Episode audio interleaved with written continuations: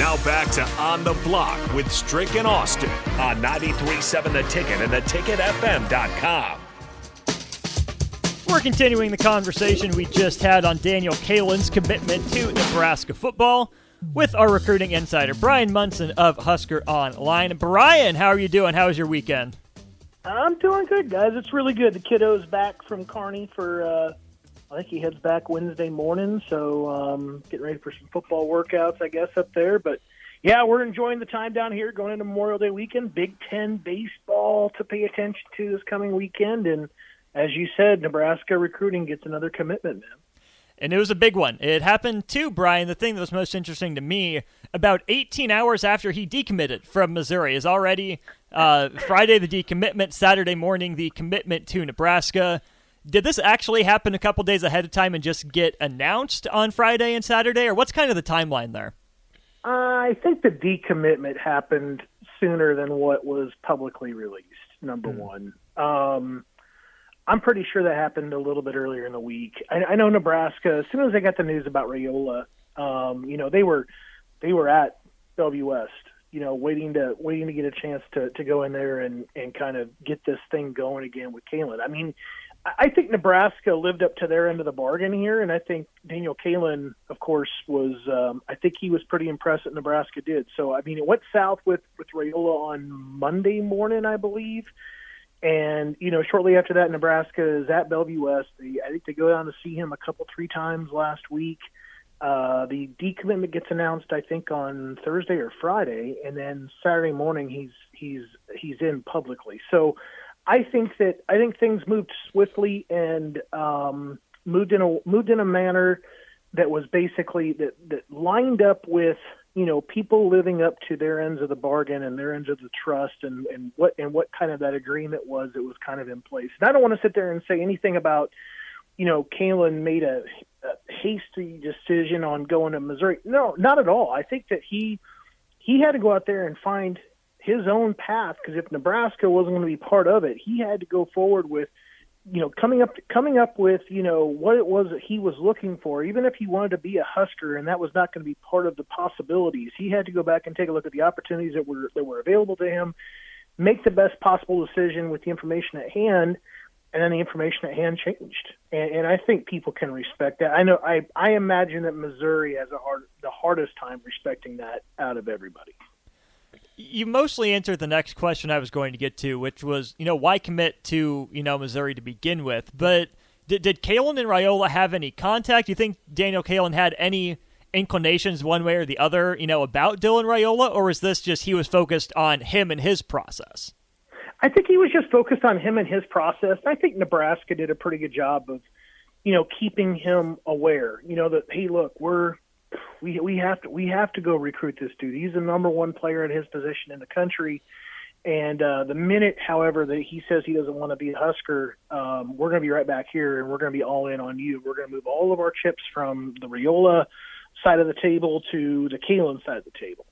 And I think that all kind of lined up. There are not many quarterbacks. I think that this is probably to the real root of your answer. There are not many quarterbacks nationally that can go out there and commit. Typically what you have there is you have a bunch of schools that are waiting on some really elite guys to announce their commitment. So you saw two guys happen, you know, to commit this last week, or at least two that I know of, in Raiola and Van Buren. Van Buren went to Oregon and Raiola went to Georgia. And obviously then Kaelin flips over from Missouri to Nebraska, which is, you know, number 28th on the overall, you know, list of quarterbacks nationally. But you're looking for things to happen at the top, because what happens then is you see those next group of guys that are just down the pecking order. And there was two kids committed out of Indiana too, I think. One kid committed to Indiana, another kid committed to Duke. That were up there. They were higher, just a little bit higher, I think, than Kaelin on the list too. I think Timothy Carpenter and the other kid, Gray was his last name, I think. So you've seen a lot of things happen towards the top of that list of the quarterbacks, and when those things start to happen, you see schools then scramble. And like I said, few of those, very few guys that are kind of in that next list or even the list down, the third tier guys, they couldn't commit anywhere, even though they might have offers. They might not be able to commit anywhere because those other teams are waiting on those other schools to, or those other guys to hear about what they're going to do. And then finally, when they figure out we're no longer in the running for so-and-so, go ahead and get, you know, this other guy back on the phone and let him know he has a committable offer. So that's kind of that process. And I know that was kind of the case with Kaelin just because he had an offer from Nebraska. It wouldn't have been committable if they would have had a chance to take Raiola. But then as soon as Raiola goes someplace else, they followed right back up on it and made sure that they knew that, or that he knew that it was a committable offer and that they wanted him to be their quarterback in the 2024 class. That's the one thing that I still have a little trouble wrapping my head around, and maybe you can help me work through it, is you mentioned, you know, the pushing the table or the chips on the table from the Raiola side to the Kaelin side. Mm-hmm. A lot of athletes, I think, when they hear that they're not a school's first choice or the school tells them, oh, we have to go get this guy, we hope you understand, a lot of athletes wouldn't. A lot of athletes would, you know, do the bet on themselves, the I'm going to take it out on you, you know, petty kind of vindictive thing. It doesn't seem like Daniel Kaelin had that. Do you think that speaks to who he is as a person, his desire to play for Nebraska since he's grown up here since he was 8, or something else? No, I think there's a couple of factors there. I think number one, he grew up a Nebraska fan. This has always been the dream. I think number two, he's an incredibly mature individual. I had to call him on Saturday after all the news had broke, a good hour after all the other reporters had called him, and we had already run our stories. We had our stories, you know, done ahead of time, and we had a couple other guys, you know, do some stuff nationally on him, and I just wanted to get an opportunity to call him up and just wish him well and congratulations and whatever. But I had to tell him, you know, that his maturity, his intelligence, the things about him and his demeanor really stood out to me when I met him in February up there at our in-state tour in Omaha. I felt like, number one, he stood out because he was a lot bigger than what I thought he was going to be, which is probably got to be great news for Nebraska fans. But I think beyond that, he's mature. He was very even keel. He was not a guy that's – and you can even catch this on, like, his film. He's – I kind of stopped short at unflappable.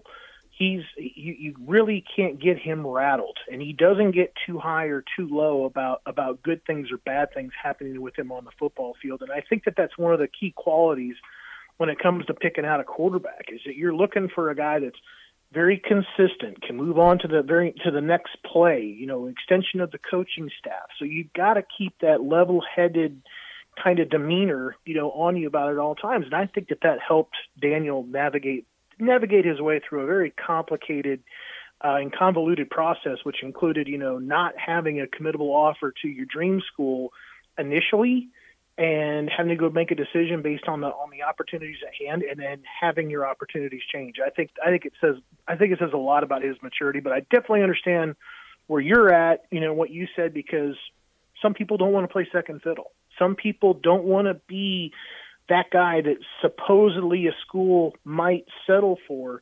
I think in this particular case, the settling, you know, for like from going from the number one to the number 28 guy when it comes to coming down the list, I think that's just got to be an understanding about how things are kind of set up for you at that one moment, and what obviously then, you know, the risks are with going after that number one guy. You had to put all your eggs in that basket to make it look like you're completely sold out and you're all in on this one dude, but you have to be able to move those chips over and across and let that person know, as soon as this happened and it's not in our favor, we're coming back to get you regardless of whoever you're committed to. So I thought both sides handled it very, very well, but I think Daniel really showed the maturity there to kind of understand Nebraska's situation and look past that initial maybe kind of dejection that he might have gotten from that, and really put it aside to get after and go to the school that he's dreamt of playing at. Hey, Brian Strick here. Listen, I wanted to throw this out because I really do find it very intriguing that 2024 seems to be a huge focal point, especially for this specific position with Raiola, now also with an in-state, Daniel Kaelin. making the comeback. Now, what's intriguing to me is we talked about how Nebraska was going to be able to fare if they went with Jeff Sims, if he has a great season, he bolts, or if he's able to stay for two seasons, what's next? And that's why I think 2024 was such a huge focal point. Tell us about that, the importance of that, or do you think Nebraska would have needed to jump back in the portal, or do they even jump back in the portal even if Daniel Kaelin gets on campus and he's really the guy that, like you said, pushed all the chips to the front or to the middle? Well, I think that there's and it's a great question, Strick, because it's really the evaluation that I think Nebraska had to have a firm understanding on whether or not they felt like they had the number two guy behind Jeff Sims on their current roster. Mm-hmm. Because if they didn't think that that guy was there, then they had no choice. They had to go jump back in the roster. They had, or into the portal. They had to go back and find that guy. But what this kind of leads me to believe, at least in the current moment. Now they may decide tomorrow to go back and get a quarterback, that's a portal guy. And I think that would find that very, very interesting with where they're at with Daniel Kaelin. But I think what this indicates to me is that they feel good about Chubba and about Heinrich, and the walk-on guy from Ole Miss is slipping. Oh, Woj. Yes, it was totally was just totally slipping my mind. I think that what they're telling us is that there's three guys behind there at least that they feel at least somewhat good about, and with Sims being the upfront guy to be the starter, that you could go back now and take this organic route, because you're bringing another portal into a room. You'd have been the third portal guy into a room. I think Rule needs to get started on building the team his way. Start taking a look at the guys that he feels like make the most sense for him to build his roster, the team that is going to operate the way that he is designing it to operate. And you go out there, then you make this move with Raiola, then you move all your chips over to a guy like Kaelin, because you must have felt like this is really not a bad alternative choice, obviously, because there were still guys out there that they could have gone after, and they could have obviously done the portal thing. But I think that Nebraska had to feel good about the way that the room sat, that if Sims was lost for some extended amount of time for injury, that they didn't have the need to go back into the portal and find a guy, mm-hmm. and they could bring in a guy like Kaelin and really just start to develop him, start to really get him immersed in it all, have him learn things ground up, have him come in there with a class that might even have two wide receivers from the same high school. Mm-hmm. And so I think that that's really a fantastic way for those guys to grow up together. And that's and so one of the things I just mentioned, because it popped into my head, I was reminded of Turner Gill, just how tremendous he was as a quarterback. Not that Mickey Joseph was bad or any of those that came after them. They just weren't able to get it over the hump until a young man by the name of Tommy Frazier arrived on campus as a freshman, and that turned the whole program around. And I think as you look at Rule, and I think you kind of said it, but I want to see if we're tapped in the same vein. When you look at Rule, eight-year contract. Mm-hmm. That's a foundational type of contract, yeah. Meaning I'm giving you a chance to build it and make it in your image, but you're going to need something to transcend that. Do you think that it was either Dylan Raiola and Kaelin were the two that really are the ones that they believe can be similar to that type of flow with like a Tommy Frazier coming in and just being that guy? I think I think you're onto something. I mean, I think it's really, I think a lot of people would sit there and say, you guys are kidding yourselves. You fall down a lot from Raiola to Kaelin. And I admit, who wouldn't think that there's a bit of a fall-off when you go from the number one guy to the number 28 guy? That's not what you and I are saying. What you and I are saying is that you mentioned the contract. You mentioned, or I will say it, I'll mention the rebuild and basically overhaul of what's happening there currently in Lincoln. It's all the way, it's from the locker room to the nutritional side, to the strength and conditioning side. It's been completely overhauled and modified.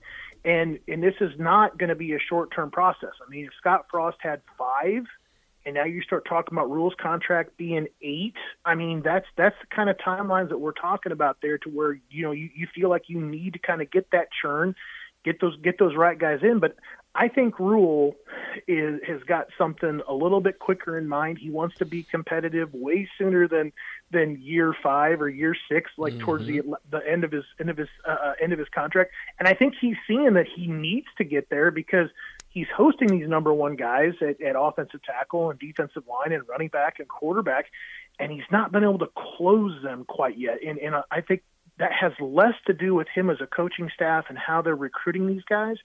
And it's more about the on-the-field production, the lack of real results. There's nothing tangible right now that says Nebraska's better than a 4-18, because that's the way they finished up last season.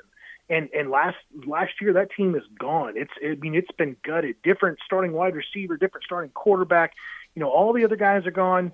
Huge changes coming, but people are already seeing and telling the difference between the way it was to the way it is now. And I think it's just about now getting in there, having some results, and showing some positive change, you know, when it comes to their on-the-field play. We're talking with Bryan Munson. One last one for you before we let you go here, Bryan. Nebraska hosting a transfer offensive line target out of Utah. What can you tell us about this young man that's on campus? Yeah, that was a little bit of a surprise, I think, to all of us. So you got Tyler Knack that's in from Utah, 4-year transfer guy, I believe is what I said this morning. Man, this morning seems so long, seems so far away already. You got 6'6", 315 pounds, is a 3-star guy. He's from the state of Utah. He is in Lincoln. He'll be there till tomorrow morning, he was saying, then he'll be headed out. I don't look for him to make any decision while he's in town. So I think Nebraska fans really need to kind of be more focused on him getting everything it is, of course, that he might need to figure out what the possible, you know, situation is there for him at Nebraska, and then kind of count on him going back to Utah and kind of sorting through all the possibilities that he has.